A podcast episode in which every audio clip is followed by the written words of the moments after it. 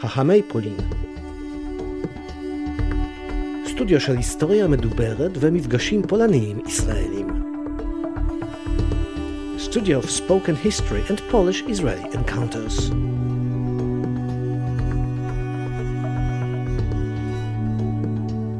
שלום רב, כאן חגי הכהן מהמכון הפולני לתרבות.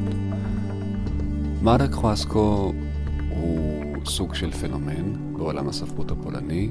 הוא נולד לאחר מלחמת העולם השנייה, והוא היה מטאור שזרח בשמי הספרות הפולנית. היה לו סגנון מאוד מאוד מיוחד, והוא מת מאוד צעיר, לרוע המזל.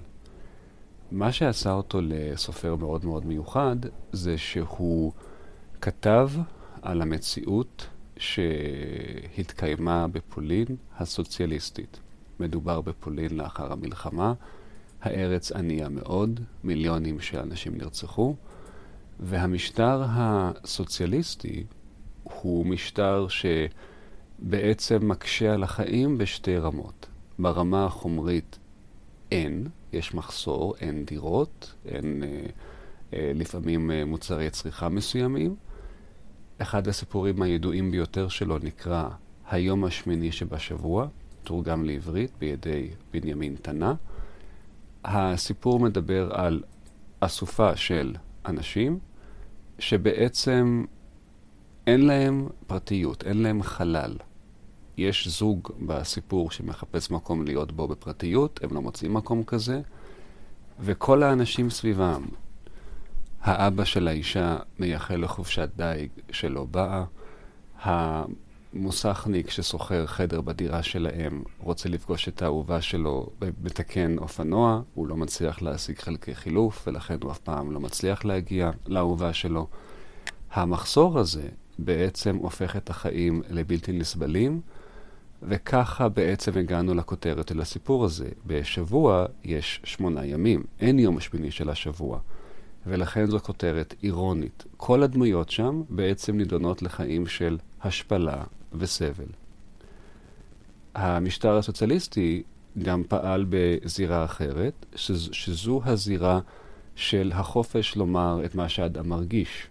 במשטר סוציאליסטי אתה צריך לומר סיסמאות, צריך להתנהג בצורה מסוימת, להיות חבר בתנועות הנוער, אה, להאמין או להגיד שאתה מאמין שהמפעלים של פולין אה, מייצרים יותר ויותר מוצרים, שההנהגה יודעת מה שהיא עושה, אה, שהעתיד יהיה טוב יותר. כי אם אתה לא עושה את הדברים האלו, אתה לוקח סיכון מאוד גדול. למשל, המשטרה החשאית האובה יכולה לעצור אותך. או שיעיפו אותך מהלימודים באוניברסיטה, ואז בעצם לא יהיה לך עתיד, כי אתה גם נמצא במדינה שבה אין לך דרכון, אתה לא יכול לעזוב אותה. כדי להשיג דרכון צריך רישיון מיוחד. מריק חואסקו היה מאוד מיוחד במובן הזה שהוא כתב את זה כמו שהוא חווה את זה. היו סופרים פולנים מצוינים שדיברו על הקשיים האלו בצורה של ריחוק, אבסורד, אירוניה, פרודיה, סרקזם. אה, למשל, המחזה הנסיכה איבון יכול להתפרש בתור אה, אלגוריה למצב שבו יש משטר אה, מושחת ו- ונוראי. אבל הנסיכה איבון היא אלגוריה. אה, קומיסר יכול להסתכל על הנסיכה איבון ו- ולפחות לכתוב שזה משל על המצב האנושי. או המחזה סטריפטיז של מרוז'ק, ששם יש יד שמכריחה את האדם לעשות דברים בלי שהוא ידע למה. חלאסקו לא כתב פרודיות והוא לא כתב סרקזם. הוא כתב על בני אדם בצורה שבני אדם אחרים יכולים להבין אותו. המשטר הסוציאליסטי לא רצה להתמודד איתו, הוא היה מאוד אהוב, הוא היה מאוד uh, פופולרי, ולכן נתנו לו אפשרות לצאת. הוא יוצא מפולין לגרמניה, ואז הוא מגיע לישראל. וכאן מגיע החלק הרלוונטי לנו כישראלים. היות ומריק חואסקו הוא לא ציוני והוא לא יהודי, הוא לא רואה את ישראל דרך המשקפיים האלו, של האידיאולוגיות האלו. כשהוא עובד בתור פועל בניין באילת, הוא פועל בניין. הוא מדבר על אנשים שעובדים מאוד קשה ורע להם ורוצים uh, וודקה וסיגריות. כשהוא חי בתל אביב, הוא לא חי באלטנוילנד, העיר העברית הראשונה, שנחום גוטמן מצייר עם הפרדסים, וביאליק הולך ברחובות שלה, כי חואסקו לא יודע עברית, ביאליק לא מעניין אותו. הוא מתאר את תל אביב עם זונות ועם סרסורים ועם פושעים, וכאן מגיע הספר השני שלו שתורגם לעברית, שנקרא להרוג את הכלב השני, שתרגם אותו עילאי הלפרין, שמדבר על uh, סוג של ג'יגולואים שרוצים uh, להוליך שולל אלמנות שמתאכסנות בהילטון, והכל למטרה לשרוד. בשיחה שלפניכם, uh, הבמאי צביקה גגורי פורטנוי מדבר איתי uh, בביתו שבפולין, שנמצא ביער, uh, שעתיים נסיעה מוורשה, על תהליך העבודה שלו על סרט תיעודי חדש על מריק חואסקו. אמ, צביקה גם צולם, והרעיון המצולם שודר במסגרת אה, גיבורי התרבות הפולנים, סדרה של מפגשים שאנחנו התחלנו לעשות במכון הפולני ב-2024, ואני מקווה שאתם תהנו, ואני מקווה שבעתיד יצא לאור פרסום שלישי בעברית של, אה, של כתבי מריק חואסקו, כי חלק גדול של ספריו עדיין לא תורגמו.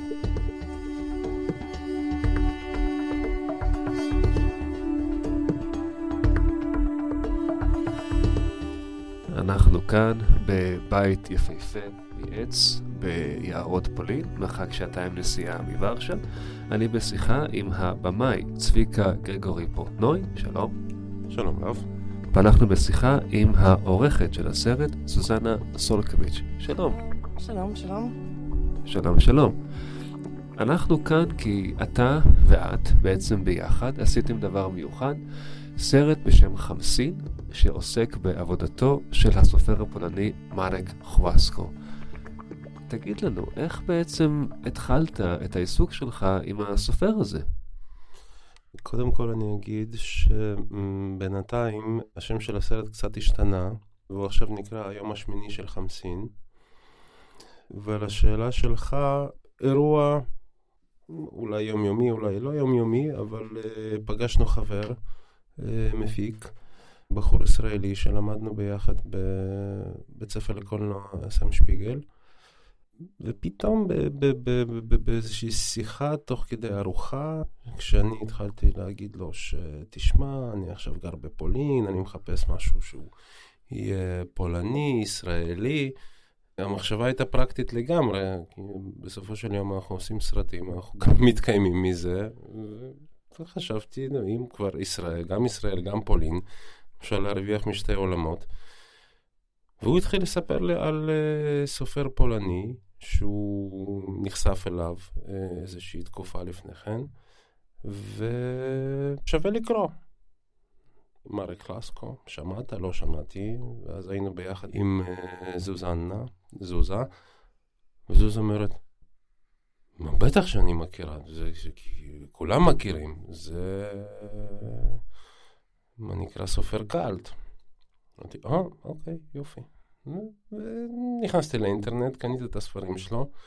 מעט מאוד יש בעברית, אז עוד לא היה את ההוצאה החדשה של השלושה נובלות שלו, שתי נובלות וסיפור. ואיכשהו עם הפולנית שלי התחלתי, התחלתי לקרוא את זה, זה היה לפני חמש שנים. השם של הסרט עכשיו, היום השמיני של חמסין, זו מחווה לאוסף הסיפורים, היום השמיני שבשבוע. זו כמובן כותרת אירונית, כי לשבוע אין יום שמיני, יש רק שבעה ימים. הסיפור שנותן לקובץ את השם שלו זה סיפור על זוג נאהבים שלרוע המזל, פולינה סוציאליסטית, שנות ה-50, קשה להם למצוא מקום להיות בו לבד, לבד כדי להתייחד, כדי להיות uh, רומנטיים אחד עם השני. ובעצם זה סיפור עם אכזבה מרה, כי בעצם כל דמות בסיפור הזה היא דמות שבעצם לא מצליחה להגשים ליעדים שלה. יש את הפועל שהוא uh, רוצה להגיע לארוסה שלו, והוא לא יכול, כי האופנוע שלו מתקלקל, ויש את האבא של האישה, שהוא רוצה ללכת לדוג, והוא לא יכול ללכת לדוג, כי האימא חולה, ובעצם זה סיפור שכל אחת מהדמויות שם היא נתקלת במין מפח נפש מאוד גדול. אה, זה גם סיפור מאוד אכזרי. יש שם אה, קטע שבו האישה מדברת עם, אה, עם החבר שלה, והיא אומרת לו, הרי אני יודעת מה יקרה, אתה תלך לחבר שלך, תגיד, אני צריך את החדר שלך. הוא אומר לך, למה? הוא אומר, יש לי עניין לעשות. ויש שם ציטוט, זה בתרגום של בנימין טאנה, תרגום משנות החמישים.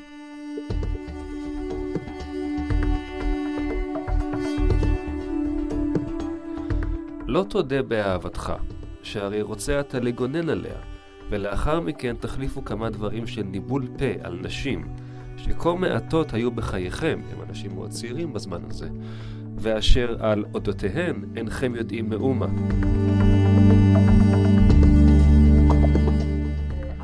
של הסרט גם אישה, זה מריה קראוס, וכן, אני עורכת. ומה דעתך על התפיסה של מאריק חואסקו על, על המין הנשי? הרי מצד אחד הן uh, מושא לתשוקה, הן גם הרבה פעמים הרבה יותר טובות מהגברים, יותר מוסריות, יותר הגונות. אבל הוא לא היה בן אדם סימפטי, הוא היה מאוד אלים, היה אדם דורסני, היה שתיין. נכון, אבל גם כל דמויות של גברים בספרים שלו הם גם דמויות לא הכי מי יודע מה, הם גם אכזריים. חואסקו פשוט לא מתייחס לאנשים בצורה כדי לעשות להם איזה תמונה אידיאלית. הוא מתייחס לנשים בדיוק באותו אופן כלגברים. זו תפיסה שלנו, שאנחנו חושבים שצריך לת... להסתכל לנשים כלמשהו יותר יפה. זה איך הוא מתייחס לגברים, הוא מסתכל גם על נשים. זה בשבילנו כזה, וואי, איך הוא מסתכל על נשים, למה הוא כזה? הוא, הוא, הוא לא כזה, זה אנחנו. זה התפיסה שלנו, זה סטריאוטיפים שלנו, שהאישה צריכה להיות יותר טובה, שהאישה צריכה להיות יותר יפה, יותר עדינה, ולא שלא. למרות שבאוטוביוגרפיה שלו הוא כותב על זה שהוא לא מרגיש טוב עם דמויות של נשים שהוא יצר. אבל אני חושבת שזה קצת קוקטריה, שהוא יודע טוב מאוד מה שהוא עושה. מה שרציתי להוסיף לגבי הדמויות של נשים ובכלל דמויות שלו, הוא קצת יצר, הרבה, הרבה הביא מהמציאות, והרבה מהדמויות שלו, ביניהם גם דמויות נשיות, זה דמויות שהוא פגש אותן. זה דמויות אמיתיות שהם היו. יש לזה הוכחות ביומנים, יש לזה הוכחות במכתבים שהוא שלח, יש לזה הוכחות בזיכרונות שכתבה אסתר.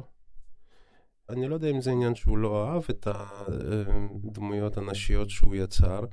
אני חושב שהוא אולי היה לו קצת, אולי קצת קשה. למי שלא כל כך מכיר, מרק חואסקו בעצם צומח כסופר. בשנות החמישים של פולין, אלו השנים של הסטניליזם, יש uh, צורך שתהיה תרבות פועלית סוציאליסטית, שתחנך את הפועלים, שתשפר את האומה.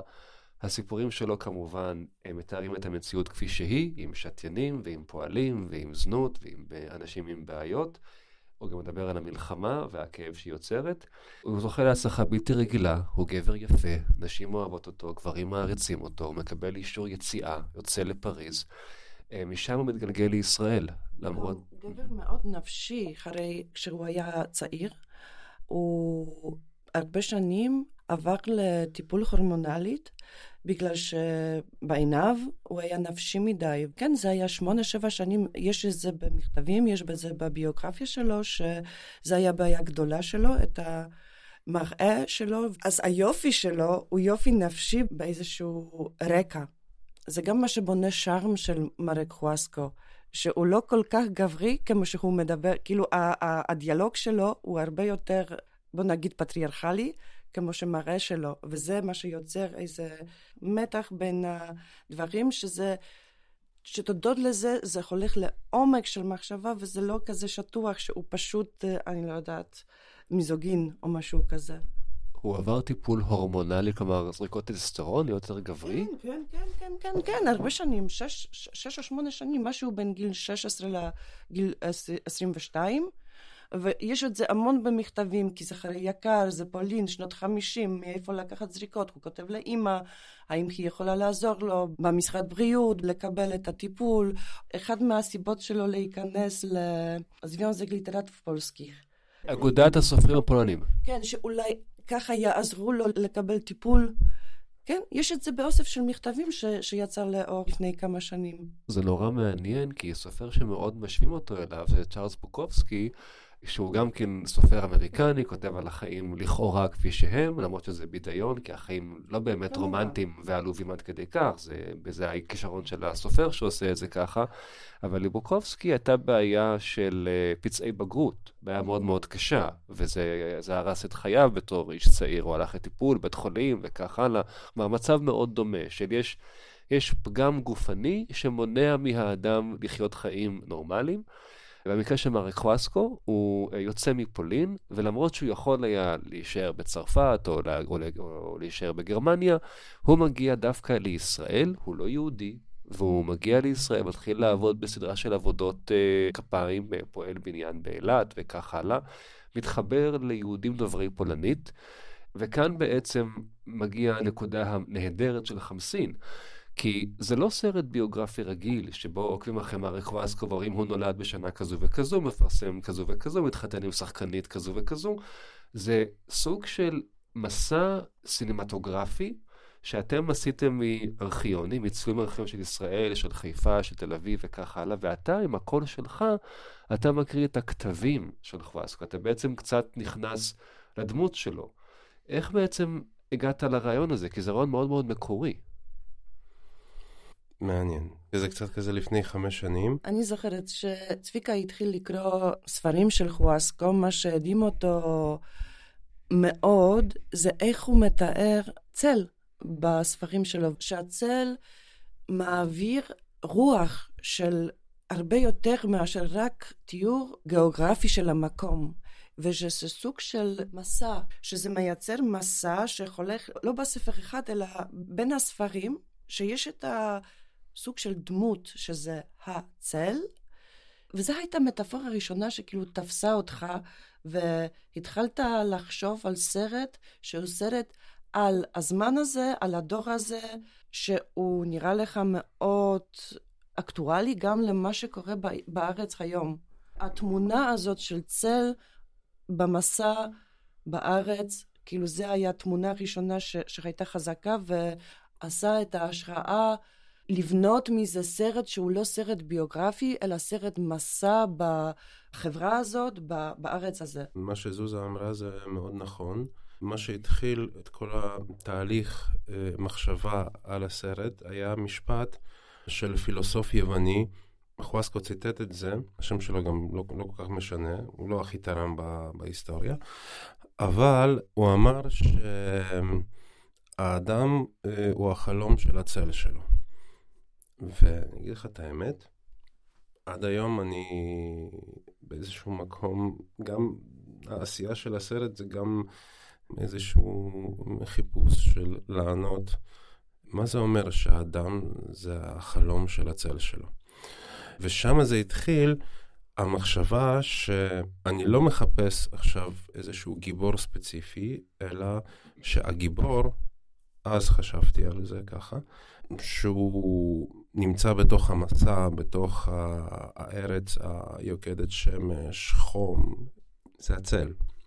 אני זוכרת גם שהחום הזה, ודיברת על זה, וכשהתחלנו לעבוד על הסרט, שזה מאוד הוויה של הגירה. שהתחושה של חום זה לא תחושה של מישהו משם, כי מישהו שנולד בארץ לא מרגיש את החום כמשהו זר. ושדרך הצל הזה והחום הזה עוברת התחושה של להיות זר. נכון, זה היה הדבר השני. והדבר השלישי, אה, מה שהתניע את המחשבה, היה משהו שמאוד סקרן אותי כשקראתי את כל הנובלות של חואסקו שהן קורות בישראל. זה עובד בשני מסלולים. מסלול אחד זה הגיבורים שהם פועלים במקום ספציפי, הם עושים מה שהם עושים, לא משנה עכשיו מה הם עושים, ואילו בין המעשים שלהם, חואסקו מכניס משהו שהוא שם לב, משהו שהוא ש- שייך למציאות שבתוכה פועלים לא רק הגיבורים הספציפיים האלה, אלא בכלל אנשים שגרים בארץ. בעצם הצלע השני של הסיפורים שלו זה, זה, זה שהם דברים שהם, אתה אמרת על בוקובסקי, החיים הם לא באמת עלובים ככה וכן הלאה. הוא ראה את זה מאוד, מאוד מקרוב, ולפעמים כשקראתי את זה, אז אמרתי, באמת זה היה ככה? באמת זה יכול להיראות עד כדי כך לא סימפטי, עד כדי כך אפל? ואז באחד הפעמים שצילמתי בישראל, פגשתי איש מבוגר באזור שוק הכרמל. ישבנו, דיברנו, סיפרתי לו על חוואסקו, הוא בכלל לא הכיר את חוואסקו, אבל אה, שאלתי אותו קצת על תל אביב של שנות החמישים. הוא סיפר לי כל מיני דברים, אבל עד היום אני זוכר משפט אחד שהוא אמר לי, תגיד, אתה יודע איך בשנות החמישים, איך קראו לתל אביב? אמרתי, איך? תל הבלוף. Hmm,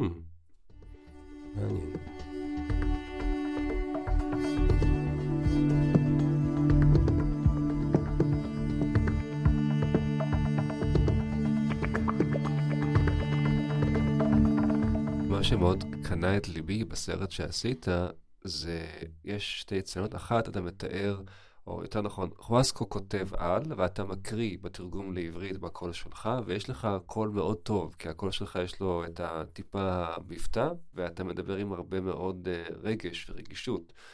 יש סצנה של רעב שהם רעבים, ויש מנת בשר מאוד קטנה, יש uh, אישה ושני גברים, והאישה אומרת, אני לא יודעת איך לחלק את זה. וכדי ש...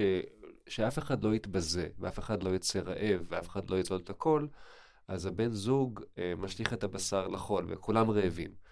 יש בזה משהו שהוא עם הרבה כבוד, כבוד של עניים, כבוד של מסכנים. הצצנה השנייה, שחשבתי שהיא נפלאה, זה שאתה מתאר את, ה, את העצב של הסרסור שמכריח את חואסקו להסגיר את החברה שלו למשטרה. שהסרסור אומר לחווסקו, אתה בעצם יותר מאושר ממני, כי אתה עובר את זה רק פעם אחת, ואני עובר את זה כל הזמן, אבל תמשיך להיות בקשר איתי, נלך לקולנוע, אני מאוד אוהב קולנוע. שזה משהו מאוד מוזר, הרגע הזה, שבו דווקא הפושע, הסרסור, הוא, הוא האדם ש, ש, שלא רק שהוא רוצה קשר אנושי, הוא אפילו אוהב קולנוע, כלומר, יש לו רגישות אה, אסתטית כלשהי. ואני תוהה עד כמה הדיאלוג הזה נבנה, הקול שלך בתור המקריא, וה... נקרא לזה שאריות הצל, כל קטעי הארכיונים, מכל הקטעים שהם בעצם לא נועדו לסרט הזה, הם נועדו לצרכים אחרים לגמרי. אתם גם, מבחינה חזותית, הסרט הזה נבנה דרך פיסות צל של דברים אחרים. נכון, הסרט נבנה, בהרבה סצנות הוא נבנה על uh, בסיס פאזל, שבו אנחנו בוחרים uh, קטעים שלנו, כי בסופו של יום זה עובר דרך הפילטר שלנו. ואנחנו מחליטים על מספר קטעים שהם אלה שירכיבו את אותה הסצנה. אני בחרתי לקרוא מתוך ה... היצירות של חלסקו, גם מאיזשהו, אה, בהתחלה זה היה ניסוי, לראות איך, איך זה מתחבר ביחד. אחר כך ניסיתי להכניס לזה קצת יותר רגש, קצת יותר, אה, אולי קצת יותר בס, אז הייתי מקליט את זה בלילה עם קול יותר עייף. ברגע שקראתי טקסט, היו לי התמונות מול העיניים, היו לי הקטעים שמהם מורכבת הסצנה, וגם ניסיתי להכניס את עצמי לתוך מצב, להרגיש את המצב הזה, להרגיש, כי הרי באותה סצנה, למשל עם הסרסור, חואסקו אמנם כתב, הוא, הוא אמר לו ככה או ככה, חואסקו כתב את כל זה, אבל יש גם עדות לכך שחואסקו אכן, אה, הוא, הוא, הוא כן התעסק בזה, הוא לא, הוא לא המציא את זה. הוא גם התעסק בזה כשהוא, כשהוא היה בישראל. ועם כל זה שנפגשים שני, נגיד, סרסורים, עדיין הסצנה עובדת בכלל ברובד אחר של, של משהו מאוד אנושי, ואז אותו, אותו הגיבור אומר שהוא יודע שבסך הכל הוא, הוא איש נחמד. אבל בטח קרה לו איזה משהו, הוא, הוא, קיבל, הוא קיבל איזושהי מכה במהלך החיים והוא כבר לא הצליח להתאושש. אז מצד אחד זו שיחה של אה, שני uh, סרסורים, שכביכול אמורה להיות שיחה אחרת לגמרי, אבל uh, כמו שאמרתי לפני, עם אותו האיש בשוק הכרמל, תל הבלוף, איפשהו ב, בזמן שקראתי את הסיפורים של חלסקו, הייתה לי תחושה שהרבה אנשים התעסקו בזה. אם אנחנו מדברים עכשיו על להיות סרסורים, אם אנחנו מדברים על אה, אה, אנשים שהתעסקו בהונאה, זה, גם היה יופי שבשביל חואסקו היה הארץ הזאת. שזה היה, אה, זה היה כזה מערב פרוע אמיתי, ואני חושב שהוא כן חיפש להעביר את העניין הזה של המערב הפרוע, ולכן אה, גם ראיתי את זה בארכיונים, יש לא מעט תמונות של אנשים שהולכים עם כובעים של קאובויים, יש את כל השירים של שנות החמישים, הדודאים, השיר הערבה, אה, אלמנט הקאובוי, המערב הפרוע. מחמאס קורא אותם אלמנטים, נכון? אה, כמו שיש בנרטיב הציוני, אבל הוא הגיע אליו אה, דרך אותו תל הבלוף, ולי גרם לתחושה כזאת שהרבה אנשים התעסקו בזה, כלומר, וזה היה חלק מהעניין, שבאיזשהו מקום ידעת שאתה בתוך המערכת הזאת של אחד יגנוב מהשני, זה יענה את זה, זה יענה את זה, וכל העסק הזה איכשהו ירוץ קדימה. כן, אבל זה כבר ההבדל בין, נגיד, גם יורם קניוק uh, כתב על זה בספר שלו, uh, היהודי האחרון, שש... או חיים על נייר זכוכית, ששם הוא כותב על ניצולי השואה שקילפו את, את uh, גדרות התיל שהקיפו את, ה, את הכפרים הערביים הנטושים ולקחו את הרכוש שהיה שם. ומי שמבין הציונים המקומיים שאמר להם מה אתם עושים, זה ביזה, אז הם צחקו עליו ואמרו שמי שלקחו לו את הכובע ושרפו את המשפחה, אז, אז מותר לו, כי, כי מה, צריך בית, צריך, צריך דברים. אבל שוב, יורם קניוק ועמוס קנן ונתיבה בן יהודה ומריק חואסקו הם, הם החריגים. הישראלים המצליחים יותר, יותר מצליחים מסחרית ויותר מצליחים ממסדית, הפכו את זה למשהו שיותר נוח לעיכול. תיקח למשל את קישון עם סאלח שבתי. סאלח שבתי הוא דמות ש, שהוא מצביע על דברים אמיתיים, על, ה, על היער של הקרן הקיימת, שכל פעם מחליפים את השלט של התורם, כן? והוא מתרעם נגד זה, והוא אומר, לא, מי שתרם מגיע לו יער. אבל סאלח שבתי זה קומדיה. אנשים יכולים להגיב יותר טוב לקומדיה, כי יש לה סוף טוב, בסוף מקבלים את הבית שהוא אה, בשיכון, כן? ו- ו- ולא מעברה. או נגיד אה, אה, חדווה ואני, כן? של, אה, שזה גם כן סוג של רומן שבסוף שלו יש סוג של השלמה עם המציאות. ואצל חואסקו האישה שהיא זונה היא מתאבדת. כלומר, יש פה, יש פה קורבן אמיתי, יש פה דם אמיתי, יש פה נזק שאי אפשר למחות אותו בצחוק. כן, אתה צודק. לי נראה שיש פה הבדל מאוד, מאוד משמעותי של מתי כל אחד מהסופרים האלה שציינת, מתי הם כתבו את מה שהם כתבו. ואני חושב שחוואסקו כתב את זה בתחושה, הוא כמובן כתב את זה כמה שנים יותר מאוחר מאשר שהיה בישראל, הוא לא כתב כשהוא היה בישראל, אבל הוא כתב תוך כדי שהוא חווה. כלומר, הוא הרכיב תוך כדי שהוא, שהוא חווה, שהוא עבר את זה, וזה קרה לו, וזה קרה לו כאן ועכשיו. ואילו אה, קניוק או עמוס קינן, הם כתבו את זה קצת יותר בהסתכלות למבט לאחור. חווסקו כתב את זה כשזה לא, לא הייתה אה, אופנה על אה, ספרות של, מה נגיד ככה, ספרות של ניצולי שואה. הוא פשוט הגיע, ראה, הוא גם, הוא הרי גם שייך לדור של המלחמה. והרבה מאוד הוא העתיק מהמציאות, הוא העתיק אחרי זה לתוך הסיפורים שלו.